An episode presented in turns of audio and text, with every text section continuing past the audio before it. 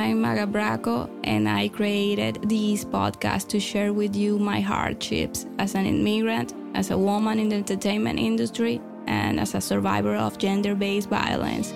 My intention is to psychoeducate, inspire, and motivate you to conquer the most important relationship in your life, the relationship with yourself. We will undress our souls, practice vulnerability, and embrace honesty. For me, for you, and for a better world. That is why I have lovingly prepared some tools that could accompany you as we go hand in hand on the journey of this untold story. You will find them in the link in the description of this episode. This is the Magga Braco podcast experience. This is my story. Let's begin.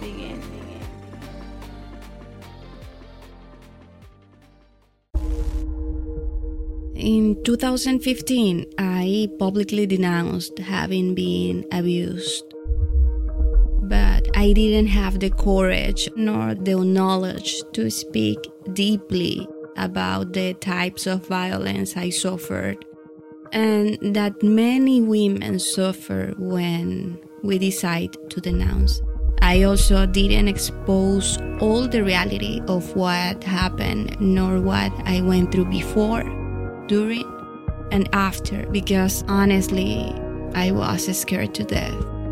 And I kept quiet about many things that during my story, I will confess to you.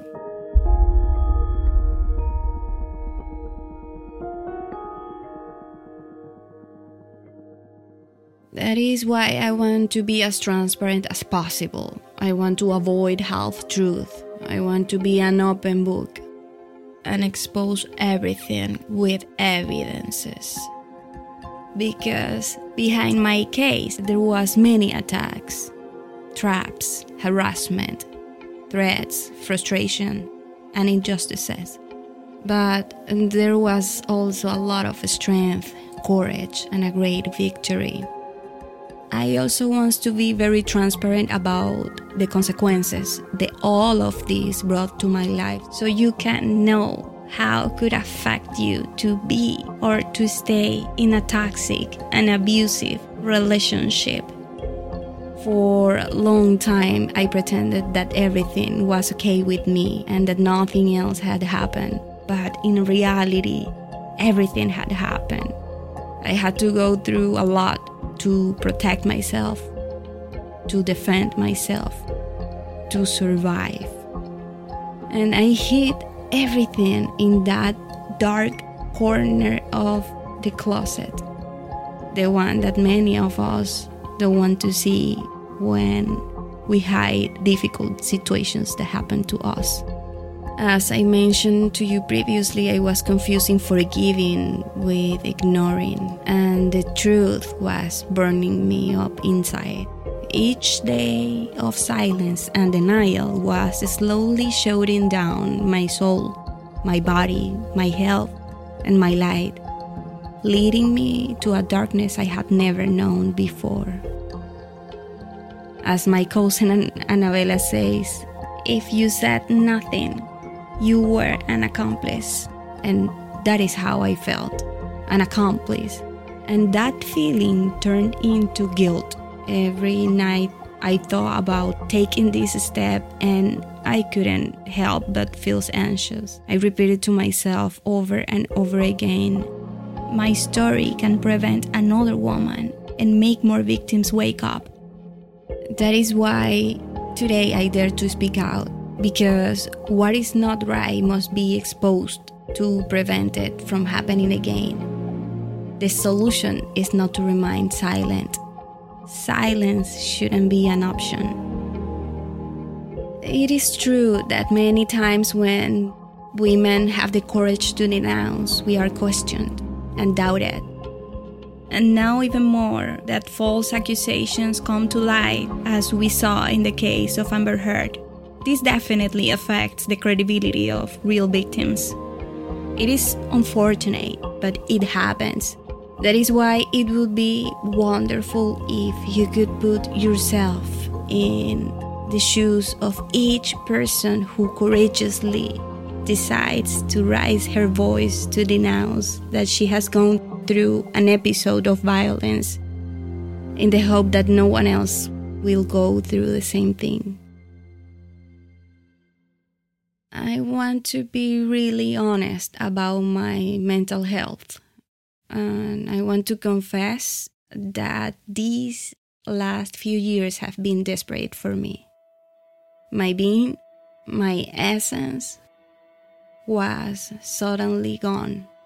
When I went to the root, I realized that my stored emotions began to manifest. Well, how about if we talk openly about mental health, emotions, and trauma? Well, let me start. During 2018, 19, and 2020, I was going through depression and many other situations. In 2020, I decided to be a little more open with you about it. I did it through a video that I posted on my social media. But I didn't go deeper. And I didn't go in depth at all. I was actually going through a lot of cognitive disorders, autoimmune diseases, and horrible flashbacks of horrible things that I lived. My big stop was the development of cancer. I was quite frustrated with all of this. I ask you, do you have any idea of the important role that emotions and trauma play in the development of disease? If you didn't know, I promise to talk more about it in the future. I also had a hard time reading and focusing. I had difficulty expressing myself clearly. I was suffering from constant blackouts in my mind. I would go blank in the middle of a conversation over and over again. I had a strong inability to create content because I completely lost the desire to dance. Yes, I didn't want to dance anymore.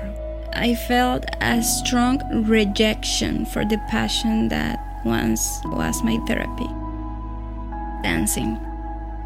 And if that wasn't enough, there were horrible voices in my head repeating over and over again that I should take my own life, that I was the problem. All these, plus the terror and apathy of going back to social media, triggered in me a great helplessness and despair. I definitely felt that I wasn't me. I was definitely not the same person who left everything in Venezuela to go after new opportunities and help her family. In spite of everything, I didn't give up and became the student of my suffering. I read and studied a lot about psychoanalysis, trauma, emotional integration strategies. I attended retreats. I did a lot of psychological therapy. I was determined to transform myself.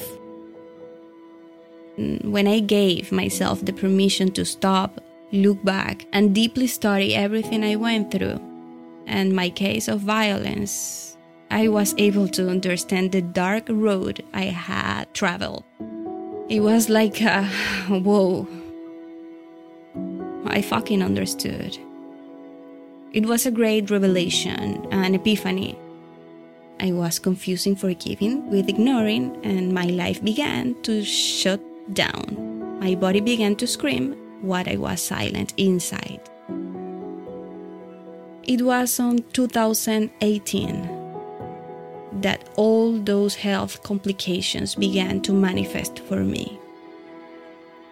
The gas ran out for me just as the heavy legal battles of my violence case ended. Now, let's talk about the events that gradually impacted me neurologically and psychologically. As I already mentioned, in 2015, I publicly denounced having been a victim of domestic violence. And I say domestic in quotation marks because for the police and for the justice system, this was what had happened. But the truth is that this goes much further. I was very ignorant of the types of abuse I suffered and many other things. Many things that today I have educated and studied in depth because I want to help others. In fact, the person who hit me and I were not a couple at the time of the aggression.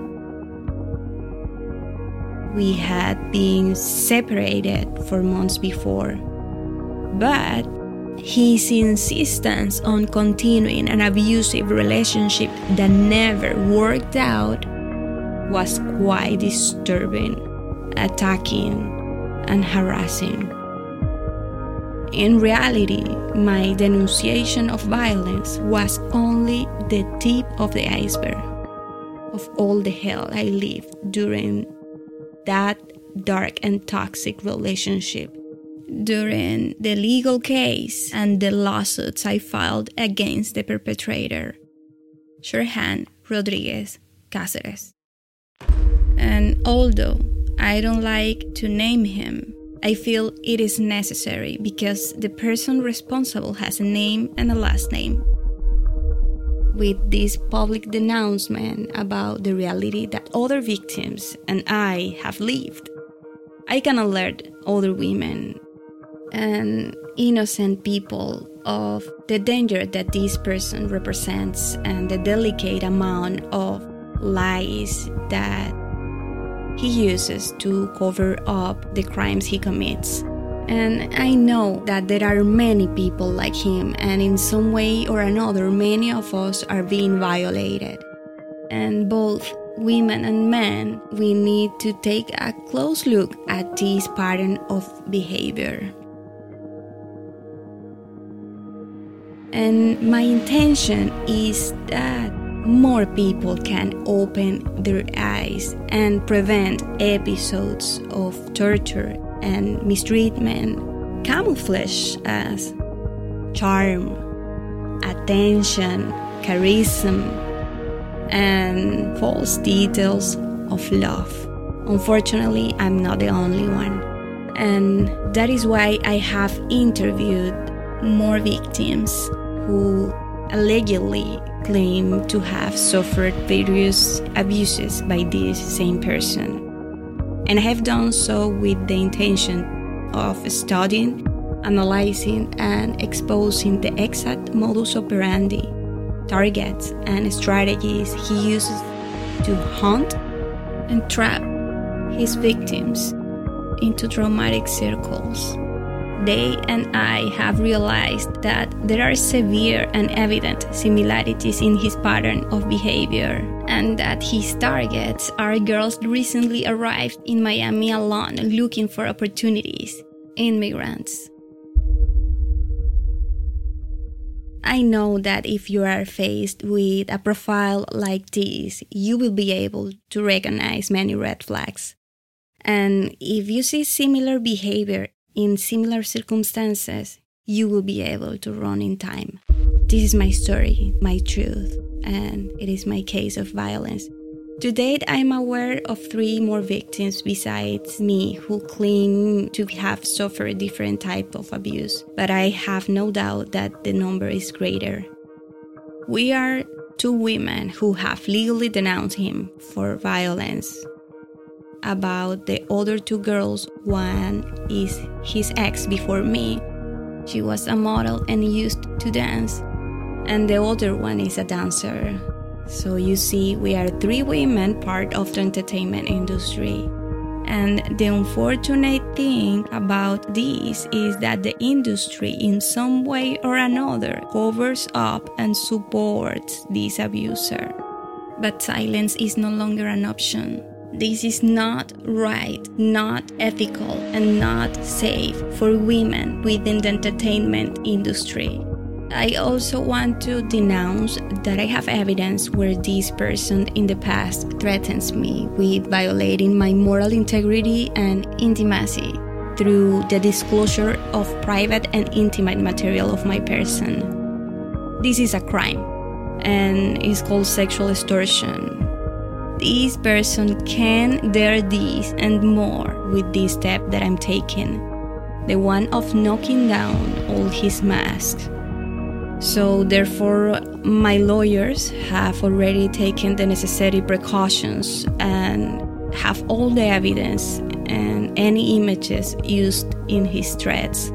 I'm also in communication with the state attorney, the Florida prosecutor, and if any explicit content comes out about me, we know who is solely responsible, whether it is him or another the source. And this applies to the protection of the other women survivors as well. Whether source it is, we will know the source, and both the source and him will face very serious justice for this crime. I also want to confess that I feel uncomfortable that this person is still monitoring my social networks. That is why I took this evidence and I proceed to block him again. This is a red flag that in many cases has culminated in a tragic way. If anything happens to me or to any of the survivors, suspicious will only point in one direction. If I didn't hesitate for a second to go to court when I was assaulted, I will not hesitate now. I will expose any threat or any attack I receive from him or from anyone around him. Wherever it comes from, I will not silence myself as I did in the past. I also want to give support and coaching to people that go through what I went through, because it is hard. I know there are many people like him between us, and we have to learn about this behavior pattern, because there are not enough awareness campaigns. That is why it is vital that we educate ourselves about this health problem that is really present in this moment. And I'm talking about narcissism and psychopathy in society. If you have gone through unfair, toxic, abusive, and painful circumstances, I would like to help you recognize, validate, and release those experiences and emotions that had been hidden within you. Let's take steps full of self-love, courage, and vulnerability, because you deserve it. Go to the link in the description, maggalife.com/liberation, and get your masterclass and workbook. It's free.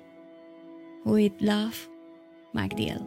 Thanks for tuning in to the Magga Braco podcast and being part of this big step of honesty that I'm taking for my liberation. If you liked this episode, feel free to like it, download it, or support us through any of the links located in the description box. I will be very grateful. Remember, be kind today, every day, and everywhere.